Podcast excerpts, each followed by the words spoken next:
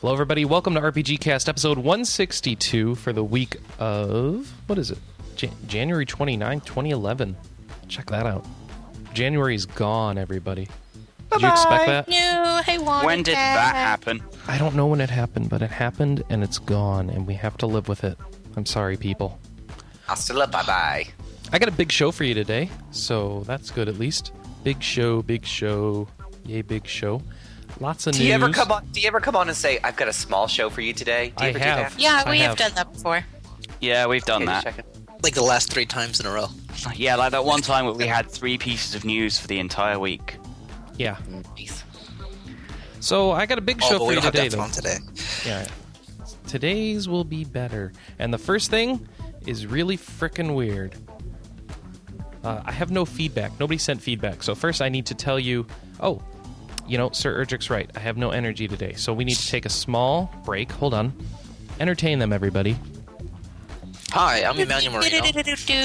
Sitting next to me is Anna Marie. When I'm feeling tired, I like to drink Coke Zero. It peps me right up.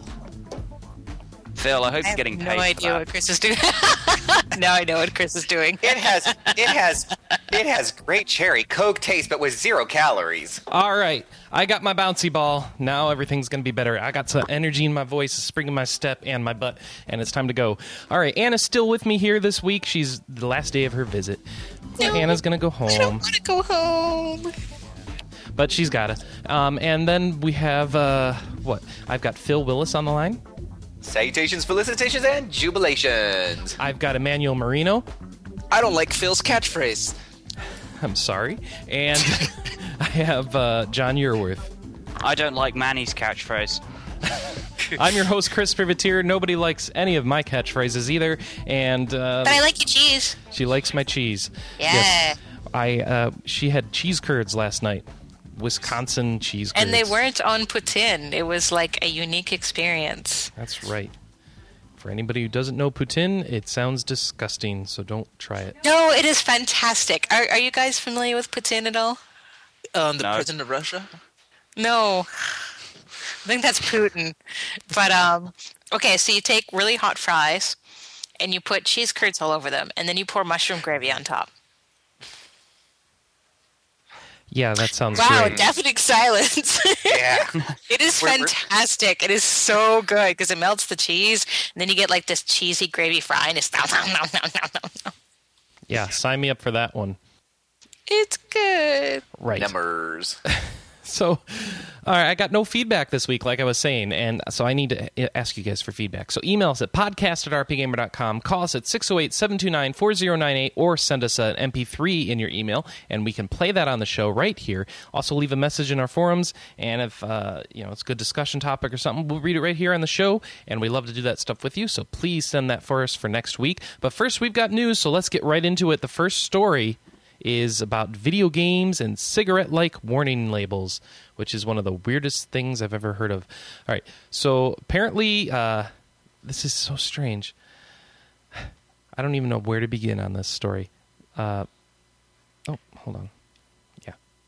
Oh, it's not loading on my screen. So, if Ch- Congressman Joe Baca gets his way, the story says, video games might one day carry warning labels on their packaging akin to the Surgeon General's warning we see on cigarettes in the U.S. Uh, so they, they, I don't know, they just have the, you know, it's going to be something like this warning excessive exposure to violent video games and other violent media has been linked to aggressive behavior. Um, and of course, people would argue that link and all that sort of stuff. So, yeah, great. You know, I uh, was listening to another podcast that was talking about this, and they mentioned that this got nowhere when the when the because he's a Democrat, right? So when the Democrats were in charge, this thing got nowhere. So now that it's in like a Republican Republican majority, this has even less of a chance to go anywhere. Well, and I mean, the other thing that may be relevant to point out is that Surgeon General warnings on the cigarette packages work because cigarettes have been proven for what, like 50 years that they're actually dangerous for you. We mm-hmm. don't really have any good definitive, you know, number of studies that say video games are definitely cause and correlation. We You're have right, a lot of people that are jumping to conclusions. And for every one study that does say that this does cause aggression, there's like ten others that say it doesn't, and it goes back and forth, back and forth. Right, and it was sort of the opposite when a lot of these cigarette uh, studies were coming out. You'd have 50 studies that say, oh, cigarettes are actually bad for you and we shouldn't be smoking them. And then you get two studies that are like, nah, you know, light cigarette use is fine and it's classy and blah, blah, blah, blah, blah. Yeah, so interesting stuff going on there. Uh, but uh, hopefully it won't go anywhere. Otherwise, we're going to eventually have to not play video games in public places, and then we won't be able to play them at bars, and then we won't be able to play them in our own apartments because it's a shared dwelling place, and then uh, just get worse and worse, like all the smoking bans are going or something. Well, to, uh, my experience is that with, um, you can put like massive warning labels on cigarettes. Does anyone who smokes actually pay attention to Oh, them? Anna was telling me about this th- to this morning. Apparently, these nasty ass warning labels in Canada on the cigarettes, and uh, they, you know, with like misformed fetuses and bad, uh, d- disgusting looking lungs and stuff. They have pictures on the cigarettes. So you know what they do? People have cases for their cigarette packs, so they don't have to look at the pictures, and the stores just sell the packs with the picture side down, so you don't have to look at them. So it doesn't do anything. she says it helped a little with like kids under twenty or something like that. Yeah, like the first couple years that these gnarly pictures came out, there was like a, a serious drop in like the under 21 smokers. But it was also the same time that a couple other provinces put out laws that it's like you can't smoke within 50 feet of a high school sort of idea. So, I mean, you know, it, it's 50 50 which one worked. Yeah, because I, I know they were thinking about uh, legislating to to do the, something similar in the UK, but it never actually got anywhere. Um, Yeah. we, we, all, all we have at the moment is just a massive warning on one side of the package that says "you oh, yeah. will die" one, or something One like side that. of the package is like all of the Surgeon General's warnings, and then the other side is this picture. So I mean, I think it, like like I was saying to Chris earlier, I think it's one of those ideas that it sounds really good in theory, and then you put it on, and you're like, oh, well, that actually doesn't work. Ugh, crap. You know the and the funny thing is if if you've been around for a, a while and been keeping on the news an eye on the news for a few decades. This this kind of stuff's been going on since when? The 80s when they were trying to badmouth D&D into the ground because some kid killed himself and you know he had some D&D books in his closet or something. There's always some and, and of course the, you know the media ran with it and then the politicians took up the cause and tried to put some laws eh, heck actually this goes back to comic books back in the 60s and 70s uh, they they got uh, they tried to put warnings on comic books, and eventually the uh, comic book uh, regulation company was formed to to actually uh, put down rules and stuff for comic books, so that legislation itself wouldn't get involved. There's always some politician trying to make a name for himself by trying to put these things into place, so that you know when it comes time for his reelection, he can say, "See, I got warnings put on this." It's just silliness. It's pol- political agenda. Hmm. Yeah, uh, the the silliness continues in that Blizzard apparently thinks they've got a good strategy now for stopping gold sellers. So listen to this one. Uh, PayPal has been told to email uh, a bunch of their resellers, and they're going to say the following. Actually, they've already sent this out to a number of the resellers. Quote, you were reported to PayPal as an intellectual properties violation by Blizzard Entertainment Incorporated for the sale of World of Warcraft merchandise. If you feel your sales do not infringe upon blah, blah, blah, blah, blah, blah, blah, blah, blah, should you choose not to object to the report, you'll be required to remove all World of Warcraft merchandise from the website in order to comply with the acceptable use policy. So the idea is PayPal's going to start um, shutting down accounts of gold sellers and this is apparently supposed to help work because PayPal is the biggest gold selling money transfer service out there. Um, I apparently they are ignoring the fact that you know they'll just find another one. But uh, here's hoping it helps with real money trade. I guess. I don't know that they've ever shut have that. I don't know that the other games ever gotten PayPal to shut down accounts like this. I wonder how Blizzard got PayPal to do this because really it's not in PayPal's best interest to do this. I don't know why they are. Blizzard lawyers, Activision lawyers. I, how? But it's not PayPal. Because fault. at the moment, you can use PayPal to pay for your uh, World of Warcraft account. And I think if the option was continue to let you know the potential 12 million customers pay via PayPal or get rid of the gold sellers, I think getting rid of the gold sellers was probably the least profit loss. Hmm. Maybe. True. I don't Money know how many people use PayPal, but Oh, quite Um, a few. Ian has for a long time. I never have. Just I mean, you because- usually need a good amount of account standing set up in order to use PayPal, and it seems No, like no, not at all. I mean, Ian basically set up his PayPal account and started paying WoW with it. Yeah, but you need like a credit card or a bank account. And so if you have Yeah, that but I stuff, you can already pay for who- WoW. But with without a credit card or a bank necess- account, Well, I mean, if you have a bank account but no credit card, PayPal is the perfect way to pay, and it's easy to get your bank account validated. Well, except for your, if you're a Canadian with U.S. funds account, mutter, mutter, mutter, mutter. Okay. Or or deb- debit cards work as well. Right, that's what we're talking about. It's a it's a debit card attached to a bank account. Hmm. Okay. So they're going to shut this down, and uh, apparently they haven't said it to all the resellers yet, but uh, apparently major resellers. So we'll see if that makes a difference. I mean, WoW really is not the game I think of when I think of problems with RMT, but What Anna is was- the game you think of? uh, the one Anna was telling me about earlier this week uh, that she couldn't even review because it had so Silk much. Road Online. What's it called? Silk Road Online. So, for So- those of you who'd like to check out a game that is riddled, riddled with RMT, check out Silk Road Online. Yeah, that sounds like a selling feature right there. You know. Oh yeah, for sure. Yeah. Okay. Maybe not check that out so much. Uh, instead, you can sit here and wait for Old Republic from BioWare and play that instead, except it's not coming out by April anymore. Big shock, everyone. A BioWare game was delayed. oh my god! Oh my I know. God. I feel lied to. We're now looking at September, uh, and uh, that's that's all we know. It's just going to be December or September rather, September, and uh, I bet we'll see that delayed again. But you know, who knows? No, nobody cares though, huh? Wow. I don't plan on playing this game. It's- so Nobody I'm, wants- I'm still, I- I'm I still so shocked. I'm speechless. I just, man. well, that's fine. Um, maybe instead of playing the Old Republic, which I feel sad just passing over so quickly, but I'm Uh, you know, honestly, I'm not know. excited about it either. No, but you know, and uh, and I'll say, I mean, they're just they're just shooting themselves in the foot. The further they push off the old republic, the the the, the more the hype goes down, and you know, you can't. No, no, no, no, no, no, no, no, The problem is never announcing a game and letting it rot. The problem is announcing a game and giving it a release date and then having to push it back because that's yeah. your momentum. I mean, yeah. this is the one thing that Blizzard does really, really, really well in regards to their MMO strategy and in regards to their game game release strategy in general. Never announce release date. Mm-hmm. It works. Yeah. It's fantastic. Why don't more companies do this? Because they don't have the op- the option of just delaying games inevitably. They have to make quarterly goals for their public reports. And pub- yeah, publishers are real. Uh, you know, they've, got a obligation to get a game out for a publisher's date. They I pretty think Blizzard is given it. that slack because um, the Blizzard? decision was made that their profits are higher without it, but they're one of the few that they can trust that with. Yeah. It's I mean, because basically, because what happens is if you give, um, say, you give a company um, uh, control over the, um, sorry, say you give the developers controlling of the control the money of the development, you end up with a, you could end up with a 3D Realms situation with Duke Nukem Forever. Because the guy, because when they were when they were fund when they were funding that, um, it was the developers funding it.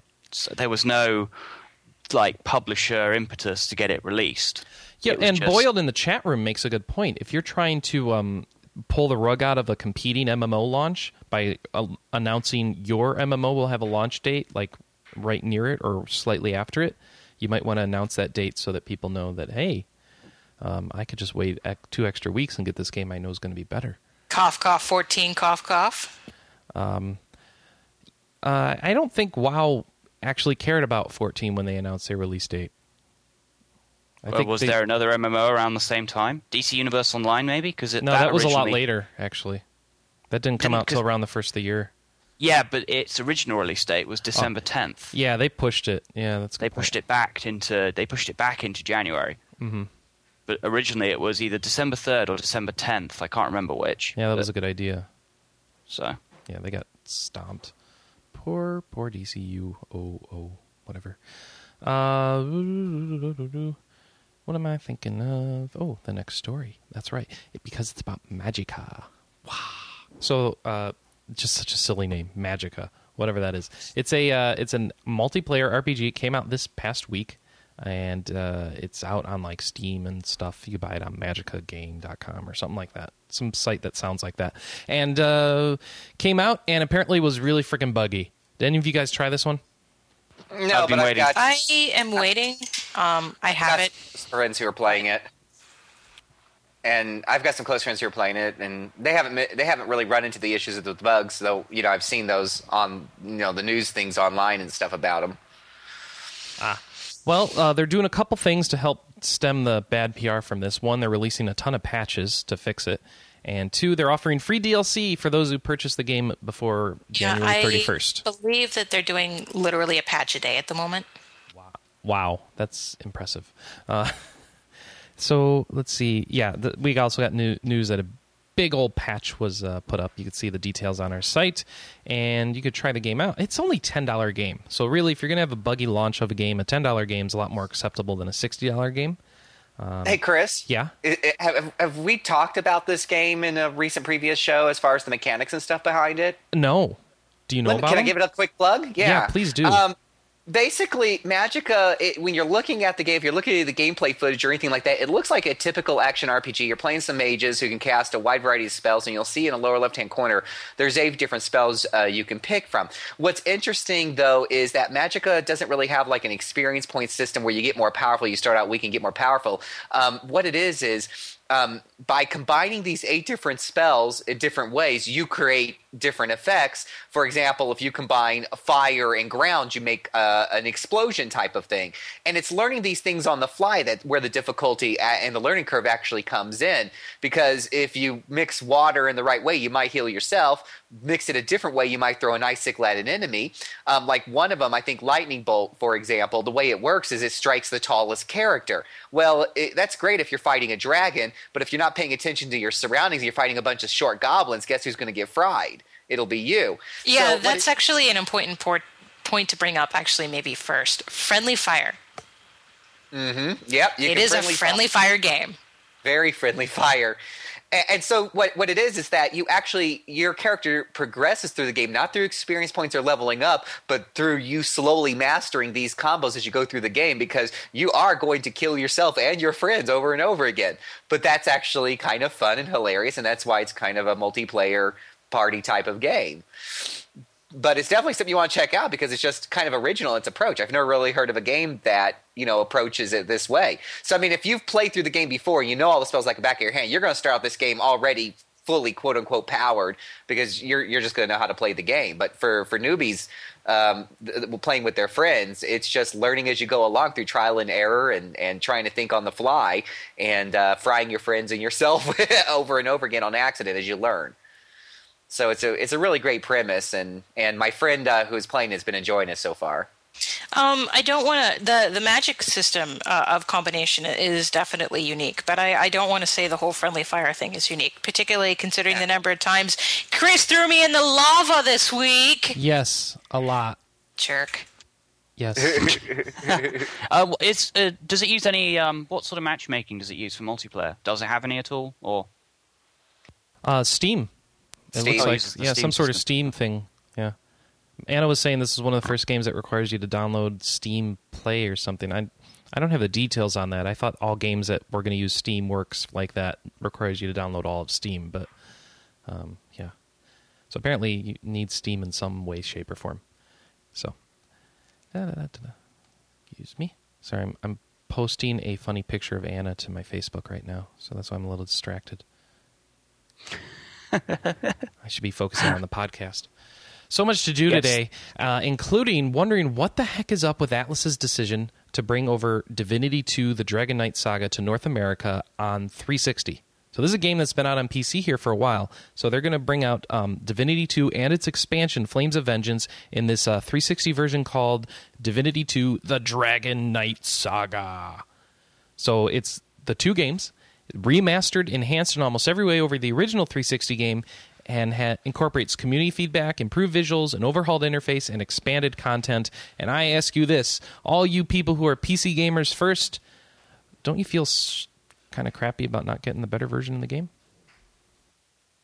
Yeah, usually uh. it usually works the other way around. Usually these games come out on the Xbox first, and then on the PC through Steam, we'll get a better version with some enhanced quest or visuals or something like that. Uh, it's kind of funny. It's working in reverse. And but do I feel bad about it? No, because I everything I've read about Divinity 2 really doesn't make me really want or get excited about the game. Anyways, I think I got it on the Steam sale for like two bucks, but I haven't even bothered to download it yet. Hmm. Okay. Well, is it possible that this enhanced version is already on? Oh, I can't keep this stuff straight. So, uh, Divinity Two came out like over a year ago, and I, it looks like, you know, I think I have the story wrong. I think Anna led me astray. I think there's already a a PC version of the Dragon Knight Saga. Is the Dragon Knight Saga? Yeah. Oh, yeah, yeah. That's the one I. I'm. Yeah. I mean, if it's just the Dragon Knight Saga with no other perks or anything like that, uh, yeah, I'm pretty sure that's what I got. Let me just take a look. Yes, I got Divinity 2, the Dragon Knight Saga here on my Steam account. I just haven't downloaded or installed it yet. so that just means you get the game and the expansion, probably. Expansion. Mm-hmm. Okay. But it doesn't necessarily mean you get all the improvements that Atlus is making. You're right. That's what it sounded like. That like they're Oh. going to make some special enhancements and stuff before it goes on the 360. Did Atlus publish it on PC as well? Mm, I don't think so. I- Let me I'm just going to their website and their Atlus Published, in the corner. published by Focus Home Interactive. What? Okay, I see. Ah. okay, all right. So I'm going to divinity two or divinity two saga.com rather, and like the Atlus logos in the upper corner, it's in the lower left, and then it says logos for PC, 360, and Xbox Live. So, and then there's the Focus Home Interactive. Oh, this is so freaking confusing. Wow, sweet mercy! This the expansion by itself is forty bucks on Steam. I'm glad I I got the whole bundle together on Super Steam sale for like ten bucks or something incredible. Oh, I wish I had. Hmm. wow, that sucks. But you bought it. You're not even interested in playing it, are you? Well, it's not that I'm not interested, but you know, right now I'm I'm kind of you know playing other games at the moment. It, it's just not super high up on the list, but I, I mean, it, I was interested enough to go ahead and pay the ten bucks, um, and I you know I will get around to it and play it and download one day. It, it's just not like it's not like the top top thing on my list. This is very, very confusing. Uh, da, da, da, da. I'm looking through their forum post on this to see if there's any constructive comments to help us. And the best I found so far is woo, wow, whoa. And I don't think that's going to be very helpful for us. Ooh, three exclusive sets of armor through Steam. I wonder if I got these guys when I bought it. Yeah. Probably. The Annihilator set, blue armor, incredibly tough and durable. And it sounds like the 360 version comes with a soundtrack if you pre order it from GameStop in the US. Oh man. Hey, one of my friends want this game too. Hmm. Well, they're not going to get it while it's full price. That's for sure. Bloody thing costs an arm and a leg. I don't understand. Wait, wait for if you're going to buy this on PC. Wait for like next Christmas or Thanksgiving when they offer the whole thing for ten bucks. Man, What? Oh, yeah, that's a good point. they But want forty get- bucks. They want forty bucks for the expansion and fifty bucks, so ninety bucks. If You're you talking about the. PC game, right? Yeah. Mm-hmm. Yeah, it really hasn't gone down. I mean, except for the sales, but yeah, fifty plus forty is ninety if you want them both. Aram, we need help figuring out what the heck's the difference in your version versus the PC version. Because this post doesn't help on your guys' website here. That's what I'm saying. I'm laying the gauntlet down to Atlus to make this un- easier to understand. Contrast. We want to see contrast. Is there like a press release somewhere that I missed? Ugh. Oh well.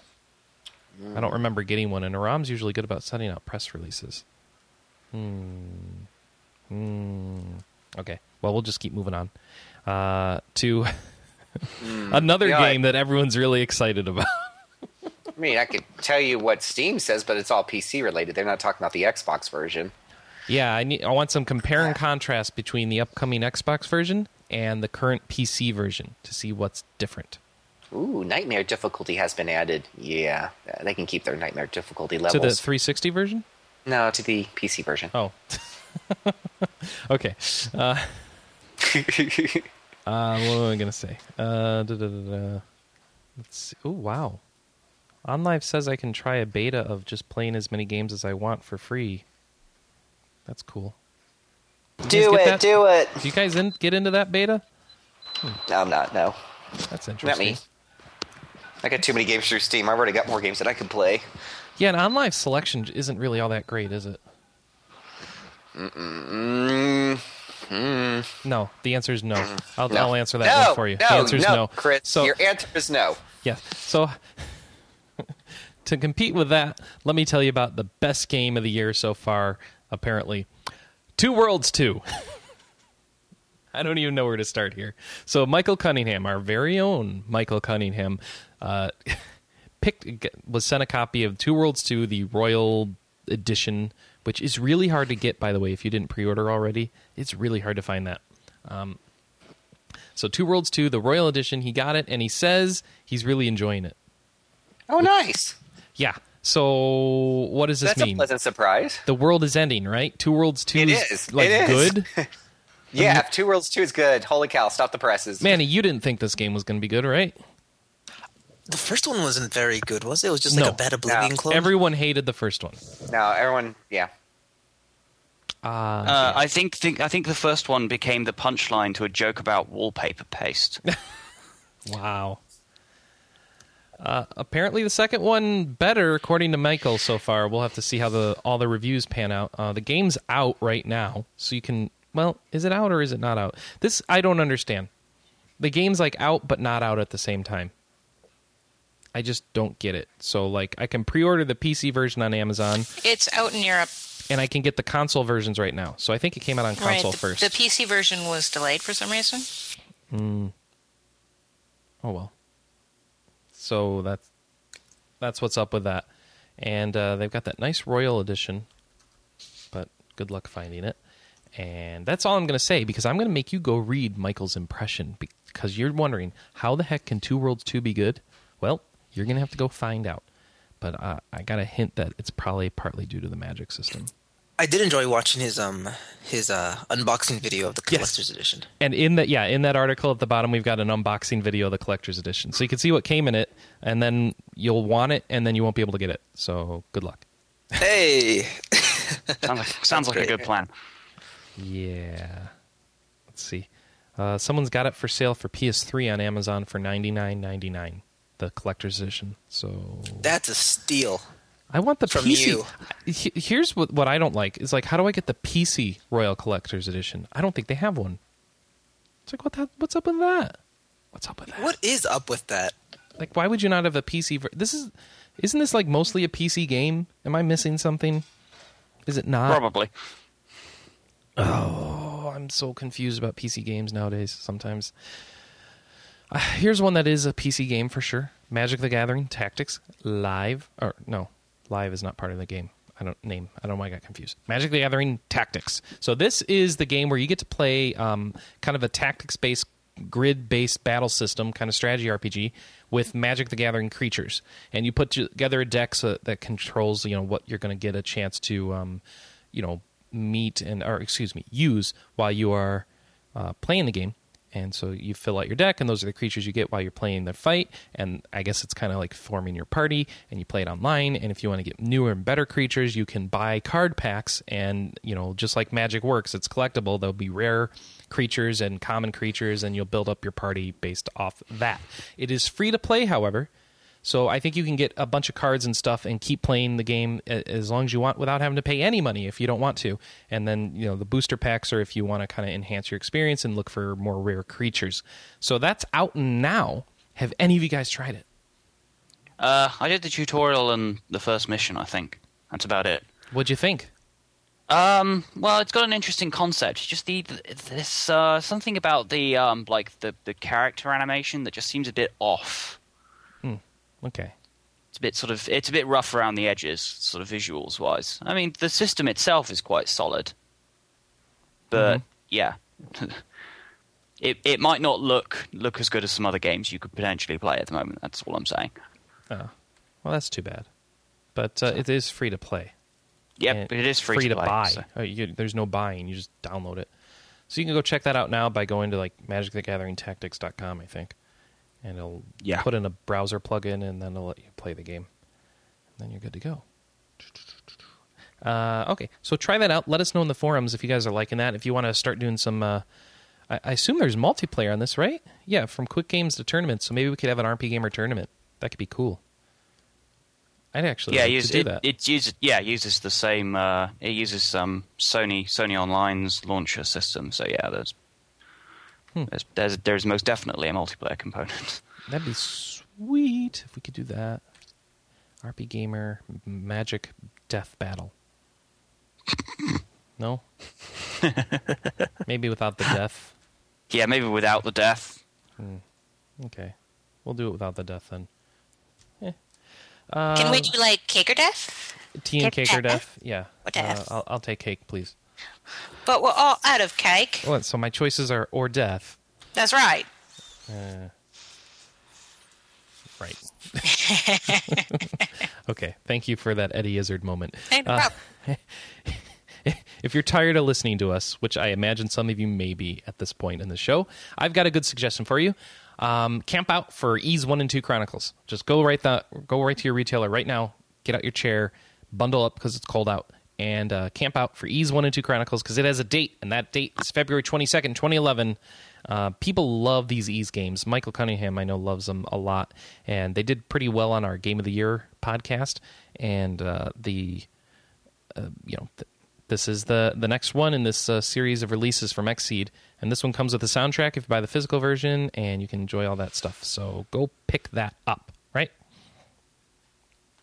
Again, another game that none of the people right. on the show play. No, Ys, Ys has been, you know, Ys is a fun game. I mean, I mean, especially if you're looking for a break from the traditional RPG approach of long, um, some, sometimes tedious grinding games and whatever have you. Ys just kind of throws you in, and it's very action based, running around, kind of like Zelda, a little, uh, a little bit on speed. So definitely check them out. Zelda on speed. Zelda on speed, Got it. Um, especially on the, the PSP games have been really fun. Yeah. Okay. Uh, let's see. Then we can talk about. So this is cool. Uh, we finally have details about the Shin Megami Tensei game that was announced for 3DS, and it is da da da da Overclock. Overclock. That's right. So Shin Megami Tensei Devil Survivor Overclock coming out in this summer uh, in the U.S. And it is a what is it? It's it's an enhanced port of the game that was on the DS in 2009. And the enhanced part is full voice acting and an additional ending, and a new eighth character, uh, eighth chapter, excuse me, and higher resolution graphics. So that's a pretty good enhanced port. Adding voice acting, that's not normal. Is this going to make any of you guys give this game a try? If I get a 3DS, maybe. You Yes. get a 3DS. Yeah. Um, well, I'm I'm planning on getting a 3DS. I'm I'm still deciding if I can budget in at launch, but um, yeah, I I I really liked um Devil Survivor. I just haven't had the opportunity to finish it. And if this is so much better, then I'm just gonna wait and play it on the 3DS. yeah. So I've heard good things about this game, but I heard it's also the weird one. So however that works. Uh, so yeah, it's cool. And uh, the three, the three, no, not the 3DS, but the DS action continues with Pokemon. Bum, bum, bum, bum, bum, bum, bum. That's my uh, Pokemon theme rendition for you, just the bass line. That that was pretty terrible. Bum, bum, ba, ba, ba, ba, ba, ba. That's really That's bad. Zelda. isn't it? Bum, bum, ba, ba, ba, ba, ba. That's Zelda. Pokemon is more Anyway, like. anyways, moving swiftly on. I could do the Pokemon theme. I know I could. I want to be the very best. Oh wait, not no, that theme. just shut up. Stop talking right now. My ears. All right, fine. Pokemon. Uh, this is this is a big story that was scooped, I think, first in Nintendo Power, um, probably because it was an exclusive for their own magazine, and then uh, everyone else ran with it. So big news about Pokemon Black and White in the U.S. Number one, triple battles, which probably isn't news if you've been following the Japanese version. Uh, but uh, triple battles involve, uh, you know, have three Pokemon, and so the Pokemon in the middle can attack any of your opponent's three Pokemon. The Pokemon on the sides can only attack the one on the same side as them and the one in the middle. So that adds some strategy to Pokemon battles, having a three way attack. Uh, and also, there's some multiplayer cool stuff. You can enter multiplayer from anywhere in the game using an item. You don't have to go back to the Poke Center. Yay. And you can uh, use a. You can exchange friend codes instead of having to type them in. You can just uh, link your systems together together over infrared and just exchange friend codes And on the Wi-Fi battle system, you can do random matches for the first time in a Pokemon game. Now that's cool. Random matchmaking on Pokemon. Yay. This is what a lot of people wanted. Instead of this stuff where you were just downloading like copies of their team that the computer played against you, now you get to randomly go up against people who've hacked their games to have terribly powerful Pokemon. And won't you feel good about that? Right? No? Is this not what was been missing from Pokemon? Random Wi-Fi battles? Uh, I must admit, I didn't play multiplayer that much outside of. Well, there wasn't Uh, much to play if you didn't have somebody near you. Right. you're I mean, 99% of the multiplayer that I've used has been trading, mostly because I'm trading with people that I really like and don't necessarily want to fight. So, you know. Yeah, I, Or I go visit Michael and we trade because his Pokemon are 50 levels higher than mine. Anna is calling us from a shower, apparently. I don't know how that's working. Sorry. She's cooking. Um, I don't know why. So she's cooking during the show. So that's that's the noises. Um, but yes, so that's that's Pokemon for you. And are you guys going to be picking this up on launch? um, I'm still thinking about it. You're- I'm getting white. so yes for her. Manny, you Pokemon guy? Um, hello, hello. Yeah.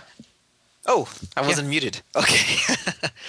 uh, no, probably not. Not a Pokemon guy. Okay. And uh, Phil, what about you? Not a Pokemon guy. Oh. Okay.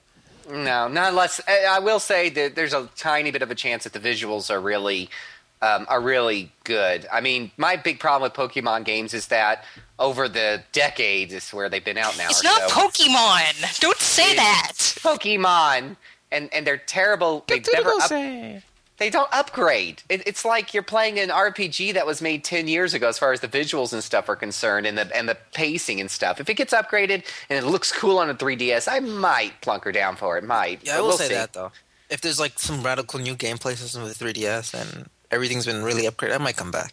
Yeah, I mean, if it actually looks like a game made in the you know that should have been made in the 21st century instead of just a colored version of a Game Boy game, yeah, I don't. I don't care so much about the visuals. I just want new gameplay systems.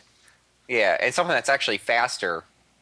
Not not not a battle system where it takes five minutes for me to beat a Pikachu that's ten levels under me. Makes me cranky. You're not very super Does it? effective, are you, Phil? Yeah, no. You're not very super effective. Wow. I can't believe you guys did that. All right. I need to move on to a new story. How about Final Fantasy Type Zero? Did you guys hear about the new details on Final Fantasy Type Zero? Uh, yeah, apparently it's not a Monster Hunter clone.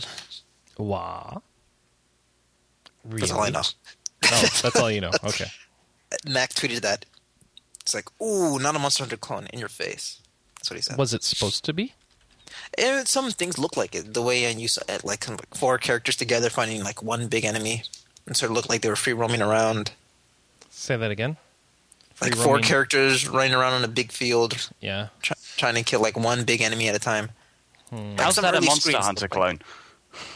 Hmm? How's that a Monster Hunter clone? You never played Monster Hunter? No. Okay. So Phil, That's the end of that. So is a game a creature, and there's a big enemy in front of you, and there's no health bars for anybody, and and there's no. So what you have to do is you have to play by tells. So if something is actually effective, there will be a tell on the monster in some fashion. If you are getting damaged, if they are getting damaged, there will not be you know a blinking red button saying you're at low health. You know you're going to be sweating and drooping, and the enemy is going to be bleeding or moving in a funny fashion. Right. okay. so Chris, oh, how about Yes. the Type Zeros? So we've got uh, this story about uh, Final Fantasy Type Zero here, and it says, amongst other things, that I can't click things fast enough. There we go. Kitase and Tabata talked about. Um, well, Anna's already said it, right? You know the new battle system and the story. Uh, you, you go read the story about it. But the what what do we got? Uh, from the assigned to different battlefields, 14 playable characters, three used in combat at one time. Multiplayer can be considered during battles. Uh, players do not have to have the game do not have to play the game with others. The game's equally as robust as the multiplayer option, and the game's not to be continuously played in multiplayer mode. Indeed, only being available as brief three-minute intervals. So you know they've got this multiplayer plug-in component. So isn't that neat? So my question is, does this make everyone happy to play this? I, I personally would. I want to. I want to see more inf- uh, more information first. Yeah, Uh, they they seem to only reveal like the smallest parts of details, and it's like this is, doesn't tell me anything about whether or not this game's a piece of crap or not, and that kind of bugs me. Am I being too cynical here? Possibly. I'm I don't know. I think with it's going to be a really cool PSP2 launch title. Oh, we did it again. So I was looking for more details on this. So I clicked the Andriasang link we have in the bottom corner, and we are the only site on the internet who who who does this, and I hate it. Um, we don't link to the story that we got this from. We just link to and- Andriasang.com. It's like so now I have to spend an extra like ten minutes looking for the damn story that I just wanted more details on. Why can't we just put the link to the story in it? Oh, I hate that so much. If you ever come to work for RPGamer, please um, lobby for me that we change that and start linking to the actual source story. Why don't right? you just talk to Becky? I have. They don't Uh, like me. it was. It was. No. And it was Sam who wrote it. So well, Becky's a, in the in charge of news, but yeah. Whenever I brought that up, I've been shot down, and so we need we need if you are a user and you want that feature, email um, news at RPGamer and say, hey, do that for us, please, because man, that bugs me. All right, so uh, all right, so we don't know much about Type Zero, even though they're like we've given you details, and it's like those those, those aren't a lot of details. So how about versus thirteen? Did we learn more about that? We know there's a guy named Prince Noctis. We know he travels with friends. We know there's a female protagonist named Stella, and we know the combat system's party based, maximum size of three. Uh, you can have different attack capabilities and flavors for each character. Like uh, only Noctis can use all the weapons. Other characters are specialists, like a gun specialist and stuff. You can steal tanks and armored vehicles and and cars and ships. And there's chocobos, of course. And uh, the battle interface showed in the trailer that just came out. Uh, which where do we find that trailer? Where can we point people to for that trailer? Because I've been looking for it. I can't find it. Where's that trailer? YouTube? I thought it was taken down by YouTube. Yeah. Was it? so, oh, so nobody knows where the trailer is. All right. not not at the moment. I don't anyway. Well, there's one that was just put up uh, 24 hours ago. Maybe this one's good. Uh, let's see. It's like six and a half minutes. It's called Final Fantasy versus XIII HD trailer. So that's probably it. Uh, let's see if there's It is battle probably system. it. Um, yeah, there's battle system at the end here. So if you if you're listening to the show and it's uh, hasn't been taken down yet, you can go check it out. And it looks like uh, very actiony based battle system instead of traditional. So kind of not Final not Final Fantasy 13, but not traditional Final Fantasy and not a normal action RPG. So figure that out and good luck. And uh, lady riding a harpoon or something. I don't know what's going on there. Yeah. Oh, she was a dragoon, like falling down with her sword, and now she's gonna fight the guy. Sweet, looks cool, because you know that's what they do. They make games look cool, right? No, okay. I, uh, I can't well, even get. I can't even get a. Yeah, that's certainly what Square does to help me out here. I love Square Enix. All right, fine. Uh, and that you know, go read the read the story for more details. But that's uh, there's more info out about Versus 13. Enjoy that, I guess.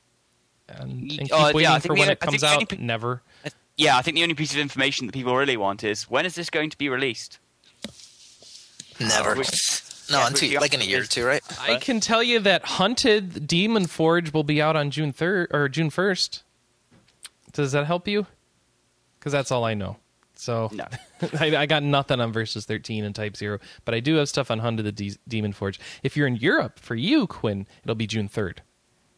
Oh no, a delay of two days. Yeah, I don't know how you'll deal with it. Uh, this is made by the same people who made the Bard's Tale. Um, I wonder if like the original Bard's Tale or the remake Bard's Tale. Probably the remade. Hmm. Anyway, so that's the it's the co-op RPG action RPG game on 360 and stuff. So go check that out.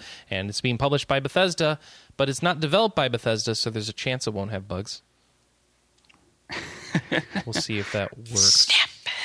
Yeah, and we'll see how that goes. Anyway, a lot of people are excited about that game. Um, I think it'll be an, a nice uh, change of pace for people who want, you know, multiplayer. It be, you know, all these shooter people have had co-op games to play with their friends on Xbox Live, and us RPG players, what have we got? Nothing. Well, this is a game for us. Now we can play co-op with our friends online, and I think it'll be a good thing to tide us over till uh, that Lord of the Rings game that has co-op comes out, and then we can play that. So this should be fun. But no one's excited about it. Are Uh, we which that one is scared it? of playing with people? Hunted the Demon Forge. Oh, it's co-op, is it? Oh, I see. Yes, it's co-op. Oh, that's right. I played this at E3. I hated it. I just remembered. Well, so much for that. Yeah, I forgot all about this. I played. this Manny, in Manny, co-op. Manny, don't make Chris laugh so hard he's going to fall off of his ball. okay, sorry. So, wow. I played it in co-op. I forgot all about this. Yeah, it wasn't very good. It's um, it it, it wants to play like Gears. You say it's an RPG, but it really plays like Gears of War, except melee and close combat. Yeah. and it's just not very fun. It's kind of an action RPG system. You know, No, use uh, skills, understand level straight them up, all Imagine that. Gears of War, but you have a you have a big sword instead, Yeah. and one girl has a bow instead of a like a long shot rifle. I've never played Gears of War, so I don't know.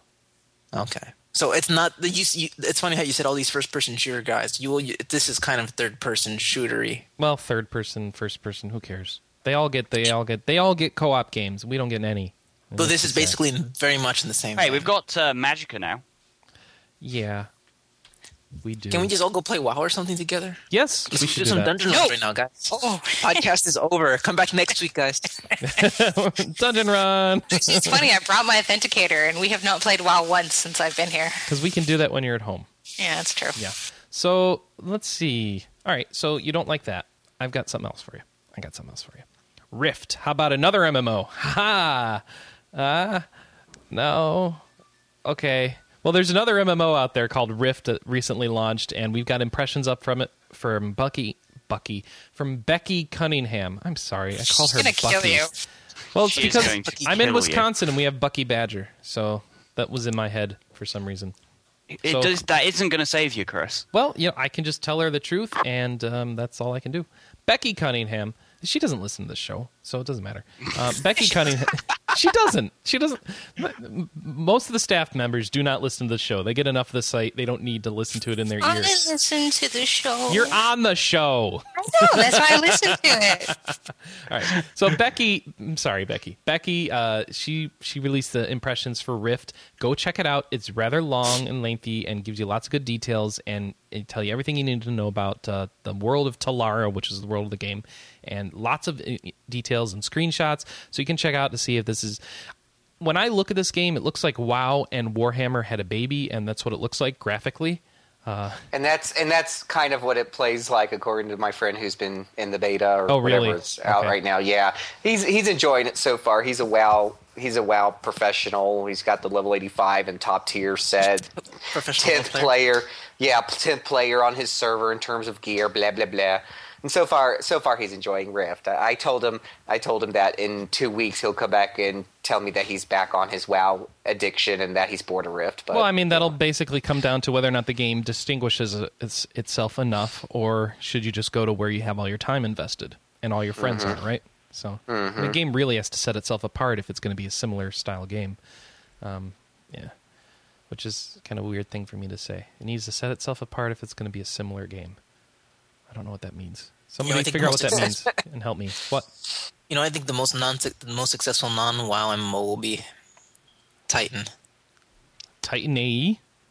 No, th- no, the the code name for the next uh, Blizzard. Oh, the next one- the next one that Blizzard makes. Okay, great, great for busting that wide open for us. hey, breaking news straight from the RPG news. cast. All right. So if you uh, if you listened to the show a few weeks ago, you know we had a big Game of the Year episode, and that was our nice Game of the Year celebration for the podcast. And I hope you enjoyed it. Uh, I want to let you know that the full staff had their chance to vote for all the games that they played, and they've all been ranked and sorted out. And you can go check out right now at rpgamer.com. It's at the top of the page. Is our RPGamer Awards for 2010. Go read them. We got a we got like 20 categories. We got tons of awards. Go read what they all are and see what who won RPG of the year. Um, you may or may not be surprised. And uh, actually, what I was surprised by was the runner-ups in that category. So I thought that was kind of cool. Such a weird mix of games. Yes, very weird mix of game. So go check that out. I'm not going to tell you what it is right here because we already already had a show like that for you. So you go check out the sites, RPGamer Awards, and check it out, and let us know how much you hate and disagree with it in the forums because that's what we want to hear.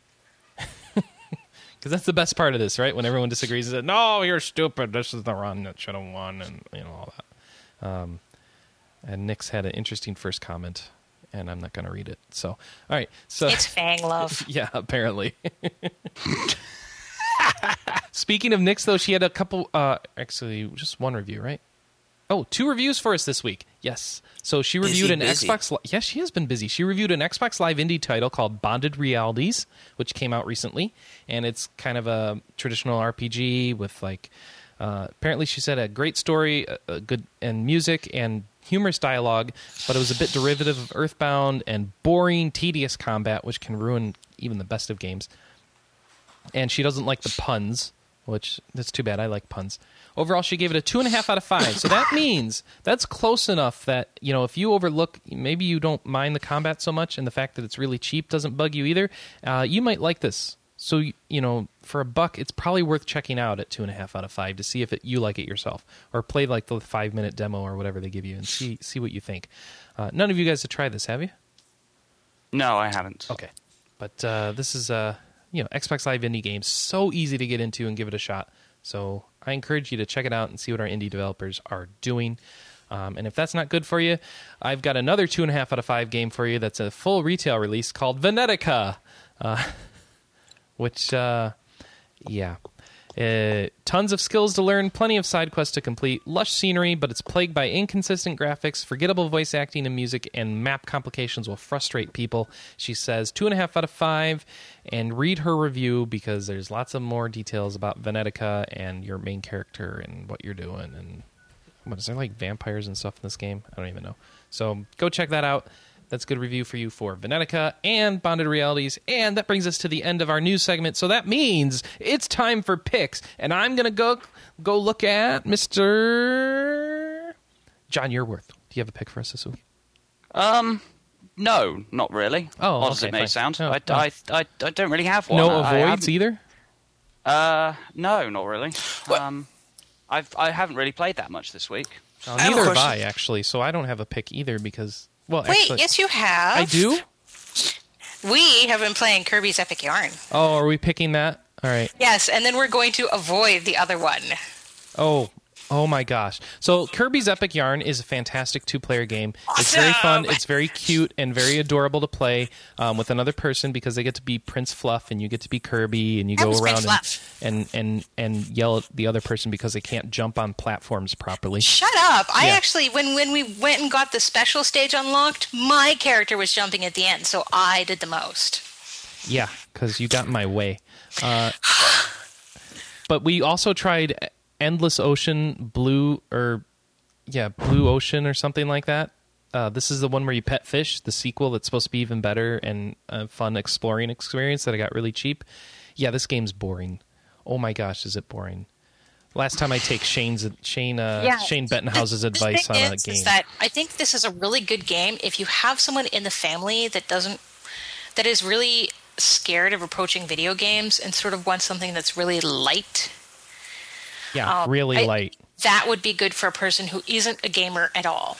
But I mean, both me and Chris are obviously gamers, and you know we're used to a certain you know stratum of gaming, for lack of a better phrasing. And so we were sitting there going, "Wow, uh, when is this going to exciting. it's supposed to be exciting because you go around a corner and all of a sudden, oh look, there's a whale calf. Oh look, there's the whale's mother. Oh look, there's a huge whale shark. You can go ride on it, and it's just like it's not doing it. It's Look trying, but it's not doing it. Whale you know? sharks.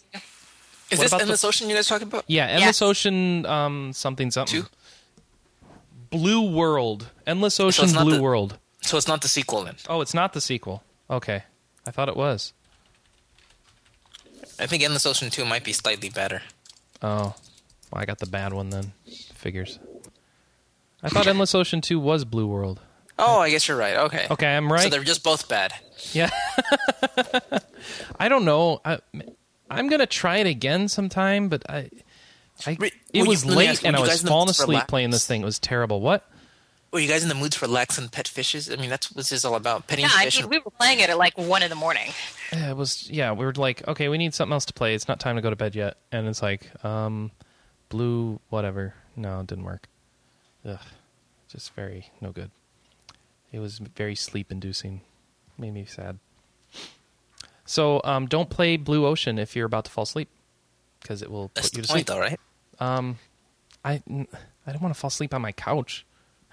Oh. Yeah. There you no go. thanks. Endless Ocean cures insomnia. Cures insomnia. Uh huh.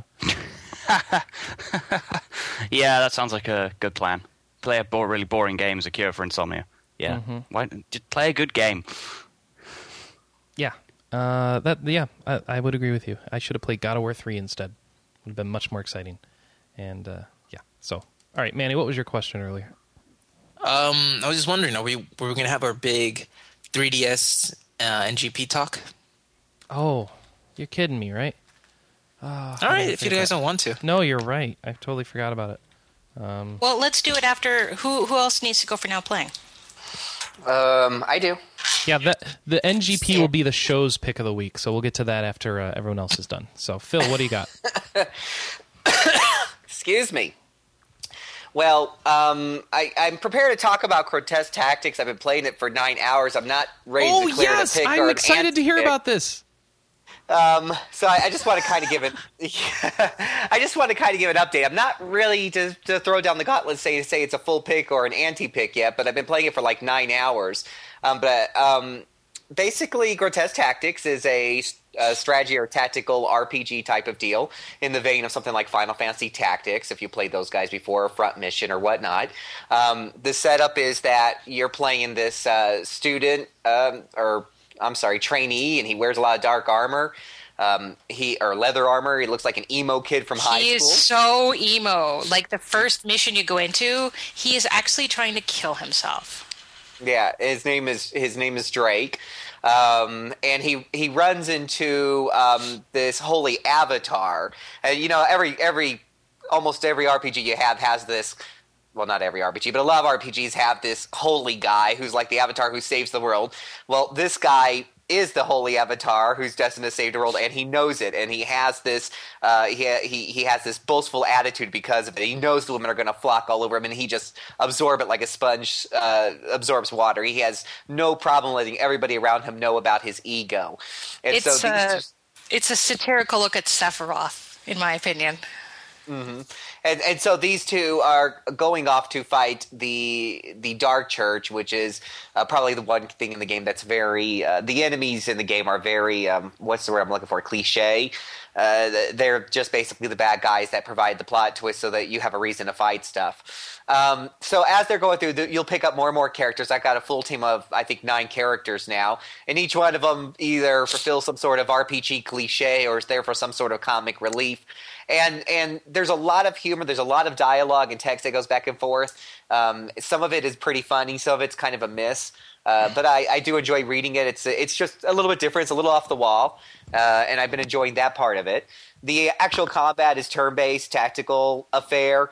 It's nothing that's going to shake your world. It's it's um, each character has uh, two special attacks, one that's unlocked at level four, another one that's unlocked at level eight, and uh, that includes your mages and everything else. So you're not going to get a wide variety of choices that you do with these characters on on every turn. The tactical part of the game is a little on the shallow side if you're used to deeper games like Final Fantasy Tactics, where you could learn a plethora of skills and you had to, you know, really put a lot of them to use to get through some of the battles. And this one, I'm generally only dying if I do something stupid like have my mage go to the front. The game itself, for an independent game that was developed with three guys, especially, is, is pretty decent quality. My wife has. Uh, my wife has actually remarked on the graphics. The design of the characters actually um, kind of looks like some um, college student was drawing anime characters. It, it, certainly doesn't look like a high end studio did it, but it's it's cute and charming in its own way, and the and the the actual production value is actually uh, not too shabby at all. Um, the um, uh, so far it's been like I said, I think so far it's been it's been pretty fun. I, I really want to see how the second half of this goes because I'm presuming it's a 15 to 20 hour game, being a downloadable title. 15, I think it was 10 or 15 bucks. So I'm gonna try to. I'm gonna guess that I'm about halfway through now. Um, and with nine characters, the battles are kind of taking a little while to resolve. Um, so uh, I'll continue to go through it and see how well it is, and be ready for hopefully a final verdict in the next couple of weeks. But uh, so far, I'm enjoying it, and, and, since I got on Steam sale for like a buck, I, I, definitely think it was worth that. So take that for what it's worth. Do you have any questions, Chris? Since you're so excited about this? Uh, not really. Uh, I just want to know if it's good. That's all I care yeah. about. So far, it's pretty. So far, it's pretty good, and, and definitely if if you haven't scratched that that strategy or tactical RPG itch in a while, and I, I don't, I can't even remember the last time I played a tactical RPG um, it, it's definitely good for scratching scratching that itch. Just understand that being that it was developed by three guys, it's it's not going to be the super deepest thing that's out there. I have run into some technical issues that bother me from time to time. It tends to it tends to crash if I alt tab, so I try not to alt tab when I'm playing that game like I do other games. Um, and um, it, it's a little glitchy uh, a couple little minor bugs, but nothing that's really made it to where you know I can't play the game any further. It's just little irritating things here and there. I remember one of the funny thing was, was my I had told my friend that I was downloading it to play. He's like, "Oh, don't play that. They did a horrible job with the translation." And I'm like, "Oh, how bad can it be?" And as soon as I start playing it, every other word's in German. And I'm like, holy cow, you're right. The translation really, really does suck. Oh my gosh, I can't even read half the menu options. They're in German. And uh, but I can't believe this. I mean, certainly I would have heard about it if, if the you know through the grapevine. It turns out that when you first boot up the game and the option screen, uh, they they have like a option screen where you can set the visuals and stuff. There's this teeny tiny box in the left hand corner where you set the language. And if it's on German, some of the words are in English, but make sure you set that guy to English so that everything's um, in English. Interestingly, that's actually a Steam issue. If you get it through Gamersgate, it's fine.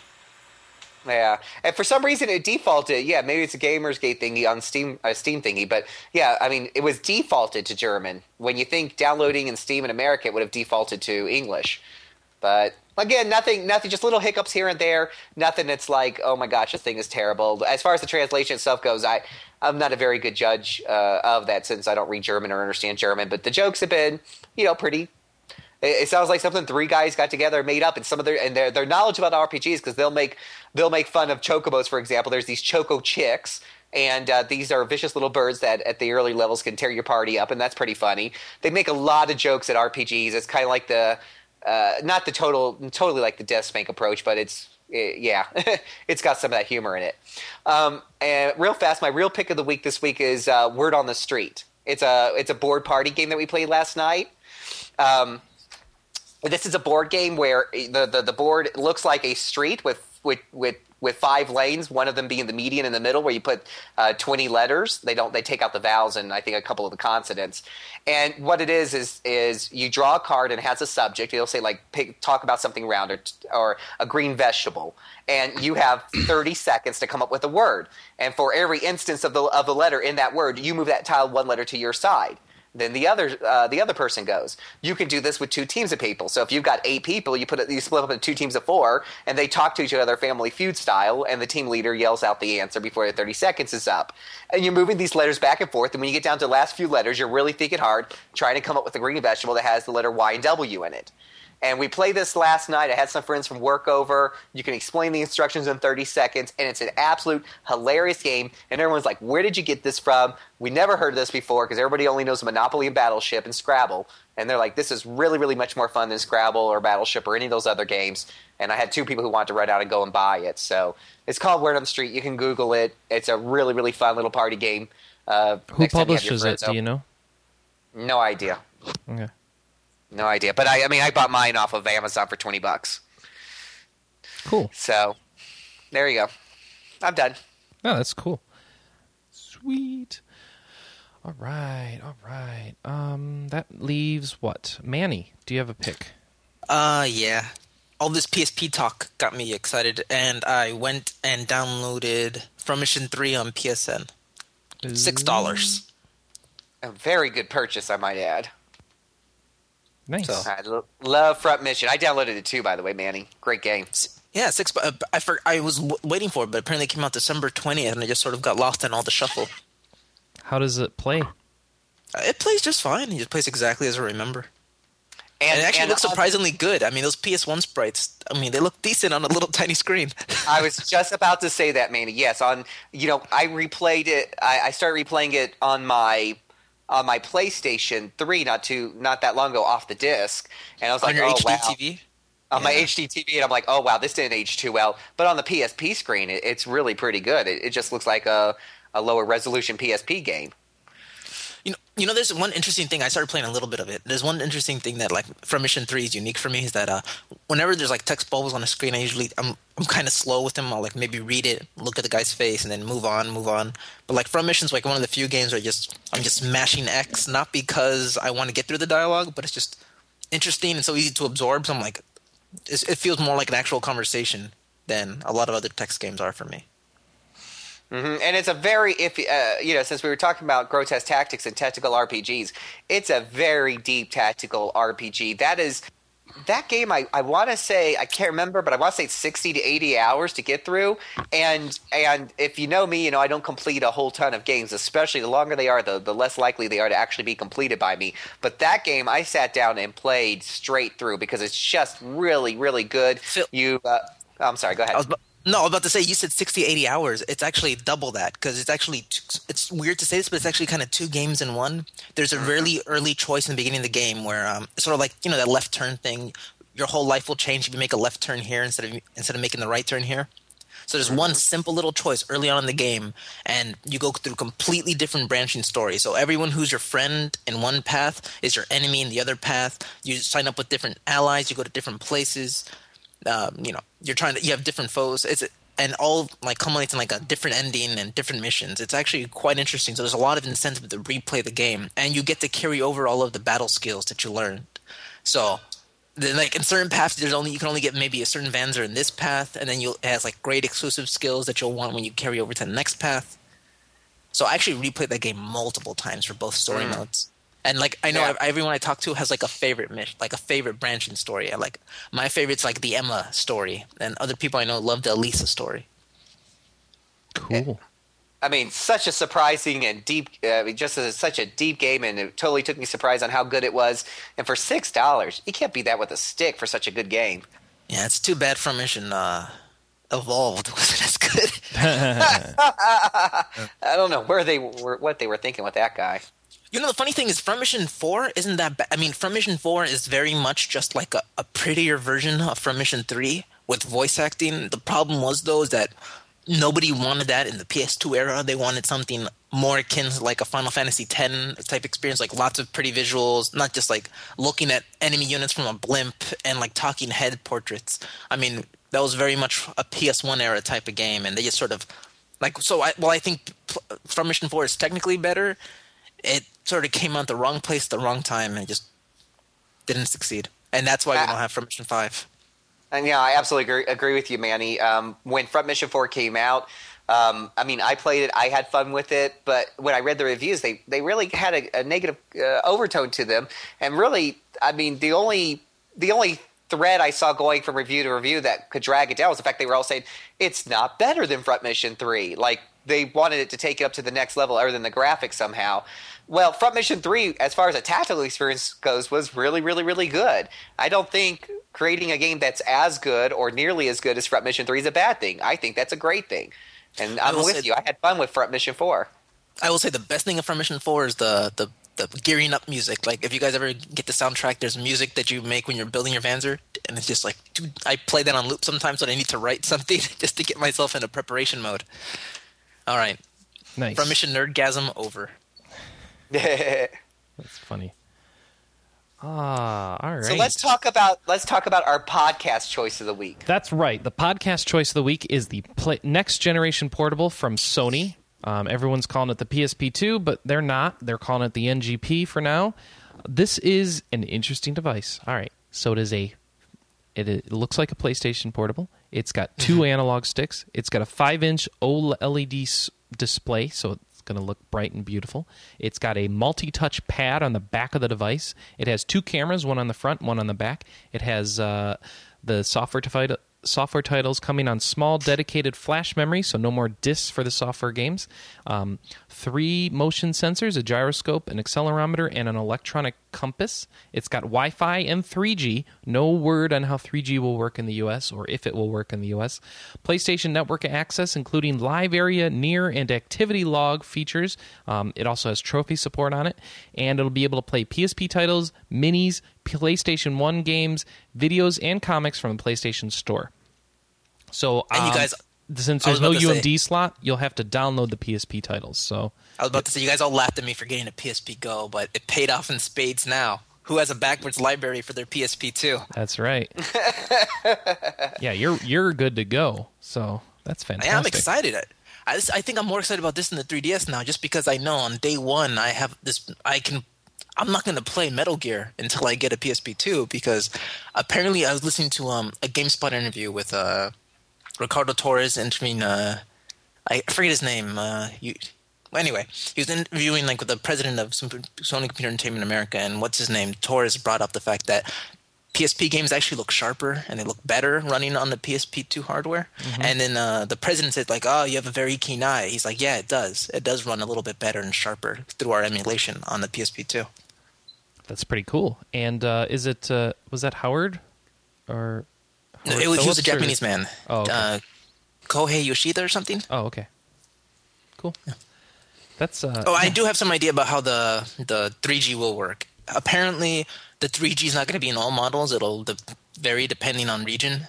okay. So it, it makes because uh, Japan, I mean, uh, SCE Japan, Sony Computer Entertainment Japan already uh, set up things with Docomo, like the biggest carrier over there in Japan. So it's easy for them to set up these kind of deals, and it, it is an extra that you will have to pay for. And apparently, They didn't say how uh, much though, did they? No. no. But remember, it's not for gaming. I mean, there's this big misconception that people think that they're going to be downloading games on 3G or playing multiplayer games on 3G, and it's not for that at all. This is really just for sort of like a cloud stinking of like data of your uh, Stinking your of data. Oh, Sinking, sinking okay. of data, like uh, live anywhere, sort of like uh, your friend feed, sort of like what your friends are doing, who's online, your PSN ID, your trophy list, your friends' trophy list messages. What's That's the where- point of like, seeing if they're online if you can't play with them?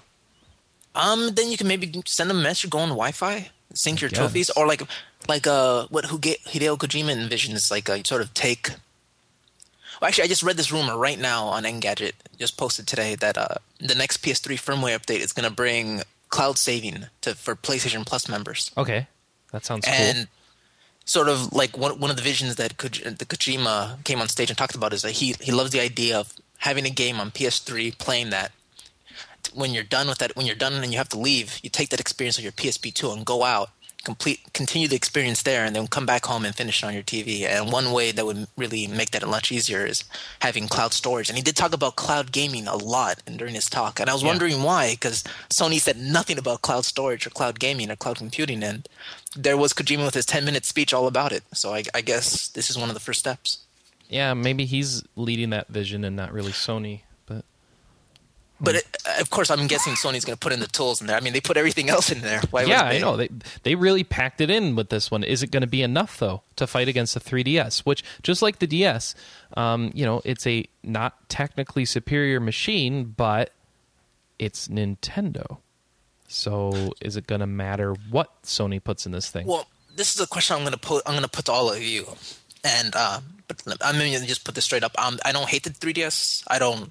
I really am planning on getting one eventually, but I think the PSP 2 and what I've seen from it is more of an experience that I want from a from a portable system. I mean, it's just it seems like more of a console that's made for me and my needs, as opposed to what the 3DS is and what the 3DS is going to be in the future. But there's But there's I a like- problem, Manny. Yeah, there's not enough a of prob- I know. Uh, the the problem is you're a, you're a gamer, and, and the problem is that the people who buy these things in droves are more the casual people. And that is the problem. There's not enough of hardcore gamers, and this is like hardcore gamers system. This is a gamer system for sure. I like that I can earn trophies on the go. I like that I have my entire library of PSP games, and sure you can buy games in the store with the, but you can also download every game that you're going to put out on the PSP2 from PSN. And I like the idea of just having one machine with me, having all of my games there, playing what I want to play, talking to you guys on PSN, maybe jumping in a game with you guys, cross-platform play. I want to, you know, I want to play a Killzone more than I want to play a Pilot Wings. Yeah. now, I, I I neglected to mention something important to this discussion. The front screen is also touch capable. It's multi-touch. Um, so that means you can have those same experiences you're having right now on your iPhone right here, without a stylus, just using your finger. Oh, And that's that right. is a that's key why they- differentiator from the 3, 3DS because that's still stylus driven, isn't it? that's why they um included the. That's why the another part of the announcement was the PlayStation Suite, sort of like this uh, opening up PlayStation, the PlayStation brand and PlayStation experiences to Android. Well, I'm that's that's, in- actually separate. That's for their phone initiatives. So that whole Yeah. PlayStation phone thing, we finally know kind of what's going on with that. It's it's not really a phone. It's like a branding program. So your phone is capable of running the PlayStation Suite, which lets it play. I think to begin with, just PlayStation One games, but they're going to open it up to other sorts of development and titles.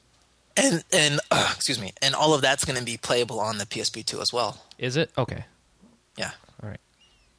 so I can see like a small like little in, sort of be. Uh, I can see a lot of like Android support co- coming to the PSP2 eventually. So I, I think like the I, everyone says. But the PSP2 doesn't run Android. Uh, but it'll be, but it will run the PlayStation Suite. Okay. So I think it'll be. Uh, Okay. Yeah. Hmm. That'll be interesting. I have heard a lot of complaints about, not really complaints, but sort of criticisms that Sony is throwing everything in the kitchen sink in there. And I think their philosophy is, in a lot of ways, well.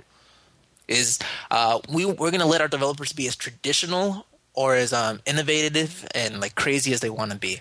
If you just want a, a, a straight up console experience, you have your two sticks and you have all your buttons, and you can maybe use the slide pad as like an L2 and an R2 if you really want to.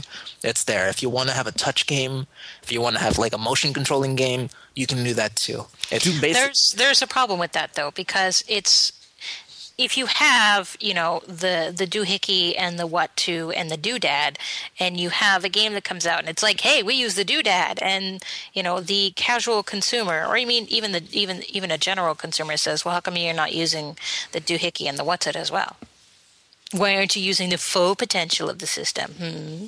You know, it's funny. I, I, I agree with you. Some people might say that, but at the same time, I think this the kind of person who's buying Uncharted is saying, "Don't do the doohickey and the blah blah blah." I don't want that. Okay. I- so I- I- here's a, I- here's a, I- yeah. Oh, go ahead. Uh, hold on, just telling somebody something. I was Uh, gonna say, I mean, I agree. You know, Manny, when I saw the PS, you know, the, the, the specs on the NGP or whatever the heck it's called these days. Um, no, I agree with you. I see a lot there that I really, really like. You know, with the 3G, with the better graphics, with the fact that my PSN stuff is going to be backwards compatible with it. That's that's really, really huge. Um, I also like the fact that it is going to have the cartridge slot or the, the whatever it's called slot, to, so that you can buy the games either through the PSN store or you can still buy them through traditional means. That's huge for me because um, if it was just going to be like the Go and PSN store what only, no there's no UMD slot there is a slot, not a UMD. It's a it's a card slot where you buy games and you put them in, kind of like the DS. Um, and that was going to be if it was going to be PSN like the Go only, that would have been a huge turnoff for me. Only because I don't really care at all for Sony's pricing structure through their PSN store. It, they just don't like to lower prices on games at all. Whereas if a game's been out for six months, I can buy a used copy of it for half price. That's what I'm used That to is- doing. That is true. A lot of the PSN games I bought were Well- during like their big sales for the PS. Yeah. If they were to go digital only, you'd start to see things like Steam. I mean, it's just how it would I go. hope so because so far, yeah, I mean they do have the, and I'm not saying they don't have sales at all. They do, but it's not nowhere close to like Steam sales or anything like that. Atlus If had a sale, game- for example. It seems to be publisher driven sometimes. yeah, Yeah, but I'm so angry I missed the sig. Oh, go ahead. Uh, Yeah, because if I'm going to buy a game that's digital only, I can never resell it. I can never lend it to my friends. I can never do any of that. I don't want to, and I'm not getting an instruction book. I'm not getting a box. I'm not going to pay full price for it most Oh, of the who time. Who reads I'm- the instruction book? You do get an instruction book. Eh. It's a digital version. It's Oh. a digital version. It comes with it. But you yeah, know, it's the a funny PDF, thing is, right? Yeah. I'm happy about having the option because I mean, I've Yeah, been you have the like, option. Yeah. for the last 10 years I've when it comes to portable gaming I, I get to this point where i'm sitting i'm staring at my game shelf and i'm thinking to myself which ds game am i going to bring with me today and i th- and i look at it and i think well i'm going to bring this one but no I, I that's i'm at the story part and the big boss that'll take too long wait maybe if i bring this one and then I end up make, make, maybe taking two carts with me, and then I, when I get where I want to go, I realize, uh, you know what? I actually don't want to play either of these two games. I brought the DS for nothing. That's happened to me so many times. And and that's that that's the key word, Manny. Choice with the PSP. I've had the PSP 3000, and I've enjoyed the fact that I've had a choice for the smaller games or the games that I know I'm going to keep going back to on a on a regular basis. I do you know buy those um, onto through the PSN right onto my memory slot. Um, but on the other hand, if it's a game that I know I'm just going to play through once, it's an RPG. Um, I don't want that taking up space on my memory slot permanently or being on my account or Absolutely, yeah. something. I'll buy the UMD usually when it's been out for a year. Buy it for five bucks, play it, and then give it to a friend or Exactly. something. Like Uncharted, I would buy retail, you know, on the cheap, as opposed to something Yeah. like a Pixel Junk Monsters, which is, you know, I love that. I've, I've taken my PSP out so many times, and I don't, I turn it on without even knowing what I'm going to play, and I look around and I say, uh, yeah, okay, I'll play some Motor Storm. And if I get bored, I'll be like, eh, never mind, I'll play some Soul Calibur All right. instead. So, what do you think about the fact that the PSP two isn't going to fit in your pocket? It is pretty big. It's it a isn't huge. It's the biggest portable system. It's bigger than any seven other one. It's like a seven-inch system. Is it bigger than I'll- the Sega Nomad? Okay, so No. it's not bigger than the Nomad. I'm sorry, you're right. It's not bigger than Atari Lynx either. I, I kind of think that's a little detrimental. But I, then again, I, every friend that I had, except for myself, I mean, I mean, every friend that I had that has had a PSP um, has said, "Oh, I could never put it in my pocket." Personally, I put my three thousand in my pocket all the time. So I don't know if I just got a really big rear end with really big pockets. But you know, at the same time, I, I, yeah, I don't think the PSP has ever been super portable, especially if you fit in your pocket. Those those Yeah. analogs are real sticks, and they stick. Yeah, the analog sticks, right. Yeah, the real sticks. So you're going to have to use a case to protect it. You're not just going to throw it in your backpack. And um, so it is a little bit less portable. I do think that's a little detrimental. I do think people are more accepting of larger uh, portable devices now, thanks to things like the Kindle and the iPad. Yeah, and more and more people are playing. I mean, it, again, this is just very subjective from my conversations with many people, but it seems like a lot more of my friends are just playing their portable systems around their house, anyways. It's not necessarily just for the train trips and the airplane trips and stuff like that. So, you know, they're used to, like you said, having the iPad lying around the house or whatever have you, just playing while they're watching TV and stuff. It's funny a lot. It, like the man purse, or or, or how we call them, or messenger bags or satchels, are a lot more acceptable nowadays for men. Oh, I the- carry I carry a big, huge Swiss backpack. Oh yeah, every. I mean, how many people here don't carry a murse of some sort? Yeah, I mean, yours I is sitting right there, Chris. I guess I it's a laptop bag, really. Yeah, but I mean, that's that's the role that it fulfills. Yeah, it is. I I mean, mean, I- the whole reason. I mean, you've you've seen the size of my purse, Chris. The whole reason that I have that purse is because I can fit a water bottle and a game system on the inside. Mm-hmm. Although it's much easier now that I've uh, borrowed your micro, which I need to give back today. Yeah, you need to give my Game Boy Micro back. You know, I will buy a 3DS eventually. Like how maybe when like a like after this E3, I think I'm going to see some e, some DS games that are make me go, "Wow, I need this system." Yeah, I And do reserved like- mine last night.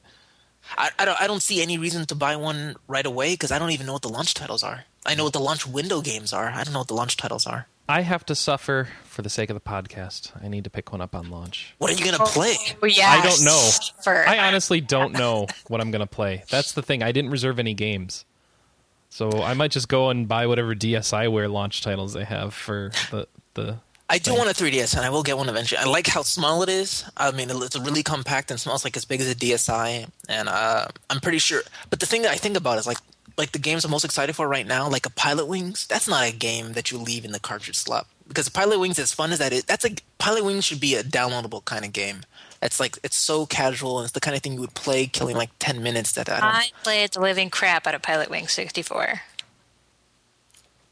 I so did I. I love Pilot Wings, but it doesn't seem like that's it doesn't seem like the kind of game that's the, the exclusive to your your system at the time. well I don't know. After E3, I think I'm going to be wowed. I think What's this the is list E3, again? What do I have to play? I don't even know what I um, get to Street choose from. Fighter, Nintendogs Oh, and Cats. I'll get Street Fighter. Um, but you don't. I, I think Chris, you and I are are theoretical Street Fighter fans. Yes, and then when we play, we're like, oh no, we're actually not. This game isn't for us. we we played together once online and we never touched it again. I'm willing to try it again with you, dude. But um, All right. I didn't know that you were. I got the All right, well- impression you were a bit turned off from that. We'll trade bottle caps when we get the, when I get my 3DS. Now, there's a, now there's, there's a conversation you don't want to hear out of context. Yeah, I know. Trading bottle caps. I, I, I don't think know what we're E3 is going to be the real showpiece. I mean, just like the 3D. I mean, let's be honest. What did they really show? The promise of a few games. It's going to be at E3 Oh. where we actually get to see and like a price. Here's we a big haven't one. talked about that. Yeah, here's a big one. Is um, yeah. So I guess this E3 won't be consoles again. It's going to be more um portables. But what about region locking on the PSP2? Totally, of course. Do we know? Well, I- I think it's going to be region, not necessarily region locked for a game. I don't know. Actually, I think maybe yes, because one of the things they said about the cartridges is that um, it's going to have internal storage where you can download a DLC directly to the cart Mm-hmm. and overwrite, you know, sort of do firmware updates directly to the cart. And it seems like if you're not in the right region, the right firmware updates not, might not be pushed out to you in time. Well, the thing the thing is, is um, the way it's currently set up on anyway at the moment, the PSP uh, isn't region locked. But obviously, if you buy a, uh, a an import game, you just have to um, have a PSN account in that region in order to make use of any um, DLC. That's right. If, if they if they if the PSP can uh, if the NGP can have multiple uh, PS um, PSN IDs just like the PS3 has, it should be no problem, right? Yeah, but who knows if they'll do that? I mean, if if Sony, uh, excuse me, if Nintendo's region locking, Sony might say, "Hey, now we can too." But you might not want to buy a, a, a system from another one, like just for like maybe uh, it might be more expensive just because it has 3G in it, or it's tied to a like a Docomo system or something like that. You know, seems like you more you would want one from your region more. Uh, unless you're in Europe. Yeah. Oh wait, that's yeah. I mean, they got screwed on the DS pricing. They'll probably get screwed on the PSP pricing. Hey, but at least Sony Europe takes care of of, of their customers. How They give They you do. lots of free stuff. do they? Do they?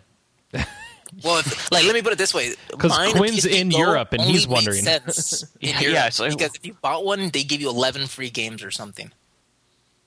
Yeah, that's because the sales of it were terrible. Well, they were terrible here too. It was a terrible system, wasn't it? God awful.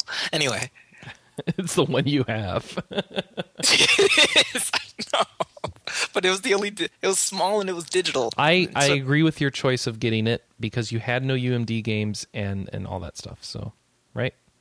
Or I wasn't you? worried about it. I like maybe three UMDs. Yeah, I And I think was it was if if you were digital only, I think it was the way to go because you could hook up a controller to it and all that cool stuff. Or, or uh, before we move on to the 3DS really quickly, like, what do you guys? How much would you be willing to pay for this? And how much do you think it's going to cost? Ah, what did the first one cost on launch? 300? 250. 250? No. Uh, it was, wasn't it? Three ninety nine. No, it was not three ninety nine. It 399. was three ninety nine in Canada. Yeah, that was Canada. PSP US launch date and price revealed. Here we go. I got an old IGN story. 249 US, 299 Canadian. I remember it being more than that. No, it was not more than that. I remember it I'm being pretty sure- affordable. Um, and I think the- I got my uh, I think I got my limited edition PSP three three thousand for I think it was hundred and forty something, which is pretty cheap actually. Thinking that about it, Pounds. that's in pounds. Yeah, and here's the uh, the DS launched at 149.99. Yep, that I remember. It was one seventy nine So the PSP was already a lot more, but um, you know, it we're going to be stepping up another level this time. So 249 for the D- 3DS. Does that mean PSP's at 300 or maybe 350? Hmm. I'm thinking three to four hundred. The what right, now? but bear in mind that there's going to be a 3GS version as well, so that's going to be probably another hundred dollars easy. No, the, the, we don't know that there'll be a 3G version. Yeah, we do. Not They- in the US. We only know that in Japan. Oh, Yeah, It's true. They can just opt out of the 3G here entirely. Yeah, they, They, don't get any good deals. Yeah, we yeah. So we don't know. I'm sure that'll be more expensive, but I don't know how much more expensive. We do have the story from the Sony exec saying it will not be a ridiculous price. It won't be like five hundred ninety nine dollars, but he didn't say what it would be. He said it would be reasonable. Whatever. It won't means, be five ninety nine. Right? It'll be five as ninety eight. Forbes have pointed out, Sony and reasonable are not allowed being in Yeah. the same sentence. particularly not with priced. Surely they've learned their lesson. I don't know. The PSP Go is a pretty nice pan scene. So Oh, I can't wait to get them. I want to play them. They they'll probably be fun, and then I'll go back to playing console oh. games like normal. So Your cat is hanging off of your camera stand. I know. Oh, Okay. So step who getting a 3DS right away? Launch? I know Chris is. I am. I'm trying to decide if I can justify it.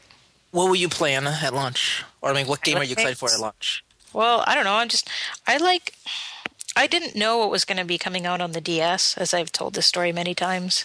So, I'm I I would be happy to get a system and just look around the store and see what's out and pick one or two games. I know I'm getting Pilot Wings because I really really want to play that. I loved Pilot Wings 64. So I, from what I heard, I wish there was more to the game. It seems overly simple. It's like there's only um, free flight mode and then maybe 40 challenges to get medals. Yeah, but I mean that's that's all I need. Okay. And I mean, again, these games are, are built with, with the idea in mind that DLC is coming. Really? 3DS games with DLC? Yeah. All right. I, I, don't, I haven't heard anything about that, but I, I I don't, yeah, and I don't think we touched on the fact with the PSP cartridge games, they've actually got room on them for Yeah, DLC. we did. Did we? Yeah. uh, we didn't really. Um, the point they're being launched on this memory card media, so I guess the idea is that it is writable. So that opens up a whole new way of hacking your games. And Hacking we, the does- game we discussed the DLC and the firmware that up, can upgrade. Yeah, we did touch on this. But that it actually upgrades on the cartridge itself rather than putting that downloadable content onto, let's say, your memory card. We talked about that, yeah. Okay. I don't So- remember it, so okay. I must have been zoned down at that point. Um, but this is on the PSP too, right? So, uh, let's see. I'm looking through the list of the launch games. Hmm. Or launch window. No, Um, launch games. Oh, just launch. what kind is that? A three I mean, month I launch actually, window? I actually What kind is of. See, I played a, a pretty extensive amount of Nintendogs when it came out as well. So I mean, everybody can her her her and make fun of the fact that you know her her her Nintendogs and cats. But I mean, depending on the price, I certainly won't have a problem picking that up either. I'm not very excited about any of these games. Um, what is Steel Diver? Is Oh, it's good? that like terrible submarine game Okay, so you no. have to spin in your office chair to play it. All right. So, Pilot Wings Resort. Um, Anna, can you mute yourself? You're Oops, feeding sorry. back here. Uh, Pilot Wings Resort, Nintendogs plus Cats, um, Steel Diver, Dead or Alive, Pro Evo Soccer 2011, Madden NFL, Super Street Fighter 4, Asphalt 3D, Combat of Giants, Dinosaurs 3D, Ridge Racer 3D, Resident Evil: The Mercenaries, and Lego Star Wars 3: The Clone Wars. Why is it not like Lego Star Wars the whole movie series? Okay, whatever. Um, Oh, it's based on the new TV show. Oh, okay. All right. Um yeah, so the only ones that look interesting to me are Super Street Fighter 4 and Ridge Racer, and I don't know if I want to do another Ridge Racer game. Wow. So I'm going to have issues here if I'm going to buy this on launch. Ridge Racer. You could download a bunch of Game Boy games. Hey, I think that's what I'll do. I like that. I'll do that. hundred fifty dollar machine to play games that are like twenty years old. Yeah, it sounds like a good plan. Maybe there'll be a Zelda game out there that I haven't played because they they exist. Hmm. All right. So uh So I just don't- you and Anna.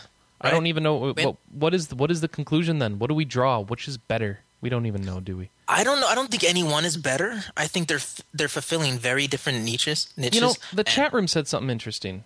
Uh, Yeah. yeah. Boiled points out, I, I just host so I can justify my crazy release date purchases. That's true. But uh, the other thing he pointed out was uh, 3DS will be far cheaper, so all the parents will buy it for their kids, and it'll have a much higher install rate, and so it'll get more games. And that's probably true. It's probably going to be what happens again, right? That's pretty much ex- is isn't that sort of, sort of the story of the DS and the PSP? It's the story of Nintendo right now. Except it didn't work for the, the Wii. You know, it's funny that you say, but two fifty seems like still like a lot. I don't know how many how many kids are actually going to get it right away. Well, they're they're hope you know they didn't they only charged 150 for the DS. They probably could have got away with more, and so the idea is we're going to try more now and price drop as we need.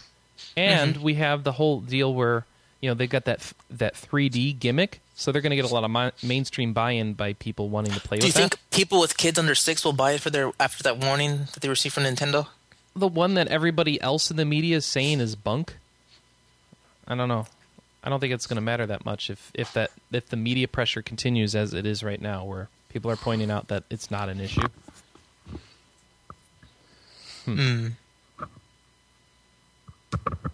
Uh, and you know, if your kids want it, I think they'll buy it for them because that's how it works. Because they That's they are how it works. They're loud, and you want them to shut up. I mean, think about that's what's been driving the sales of all that uh, DS and Wii shovelware. Yeah. Parent, I, I got, I, I'm, I know a lot of kids, because I, deal with the big brother, big sister thing. I can't tell you how many times I walk in, I shake my head because I know they got the, the stinkiest games on there just because they saw the movie or something like that, or the parents bought them Christmas presents and they're, they just get it for them. They don't even think twice. Yeah, It's I'll probably get Ridge Racer because it'll be different than what I normally play. No, that would be getting Pro Evo Soccer, wouldn't it? I'm not buying Pro Evo Soccer. oh, I can't decide. So Quinn and Phil, you guys aren't getting a 3DS launch? I want Uh. I want to see it. I want to, you know, because uh, you know the three, the whole 3D technology thing. And granted, this is different technology, but I mean, you know, the movies and stuff like that. They're so hit or miss. So many people go and they see them, and they, you know, they either get a headache. Some of them like them, some of them don't. My wife won't touch it with a 10 foot pole because she gets seasick at the very mention of 3D. So I want to see the technology for myself, and so I'll wait for it to come up in EB Games one day and play around with it a bit before I make my decision. You know, I, I didn't even touch on that. and, I don't. Uh, I was going to say region lock pretty much determines my decisions because Hmm. I do I do a lot of importing, and well, so you're gonna buy Japanese 3DS? I don't know. Uh, that's the thing. I don't know enough about it. Huh. It's weird. After E3, we're so excited, and now everyone's just like, "Well, we'll see." Well, I wasn't excited at, at E3 either. I, I, I've been wa- been wanting some more information on this for quite a while. Still, but it launches like in a month. There's not enough information. I think. wh- What piece are you still waiting to fall in place? Um, The More- dates of all those games, probably. yeah, dates, uh, specifics, um, and the region lock issue. Well, the region lock we already know it's happening, right? Mm. Yeah. I mean that that's already bad news. That that's been Yeah, but delivered. I mean, I know it's there, but the question is, is do I want to work around it? As Oh. in, do I want to import it? Because that's going to cost a lot of money. and so is buying your version of it. Yeah, and these games are more expensive as is. I mean, your version is already like what four, three sixty nine British pounds or something. That's crazy. No, I wouldn't. They wouldn't be that expensive. Yeah, it is. It Like, is. They they released the okay, 3DS UK launch price. It's out. I thought it was set by retailer, by each retailer. What did they say? Oh, now we don't have it. I give up. People were complaining about it on a podcast I listened to, and I'm learning that they may have been going off of their their. They may have been dumb. You know, it's funny. Uh, you touched on Oh. the 3D. Okay, I get it now. It was um the idea was it was three hundred sixty nine dollars after the exchange rate because it was like um what two two two twenty nine pounds right. two hundred twenty nine pounds right so Yeah. what does that mean Two twenty nine is a saner cost for a console, but it's still quite expensive. yeah so what is you uh yeah play.com's offering it at 219 amazon's offering it at 219 so how Hmm. does that translate for you is that expensive that's probably really expensive right That's not. It's not. That's not overly bad for a release day console. Um, but as I say, I compared to the us price of two Compared to the US price, that is rather it's expensive. it's about 100 bucks more yeah. 100 us dollars more basically so um if you factor in the uh, import costs you're kind of even Mm. if, if you want a us one i don't know about a japanese one. Yeah, I'd be more interested in importing a Japanese one personally. Okay. Then All do I have to deal with the issue of then having to make sure that I always buy Japanese games, which is going to, you know, yeah you would. You would. They'd be uh yes you would. Because do I it's want region launch that? Re- so, uh, so yeah, probably not. That's So- my holdup. sorry. I, I don't know why they are just kicking britain in the pants like that with the price it's just not right i, I can't you guys even wait to see what australia they has think. to pay They're all rich Europeans. What's Australia going to have to pay? Like six hundred dollars? Oh, feel sorry for Australia already. Ugh. All right. You know, the funny thing is, really quickly before we get off the 3DS, I mean, when I, I say three, I mean, I'm I say I'm going to eventually get a 3DS, but the one thing I don't care about at all on this system, and I'm probably never going to use, is the 3D. Mm-hmm. I just don't. Really? Yep. I agree. 3D is not something I care about. Yeah. But I mean, without the 3D, isn't it just? I mean, It's it the new doesn't- Nintendo Portable.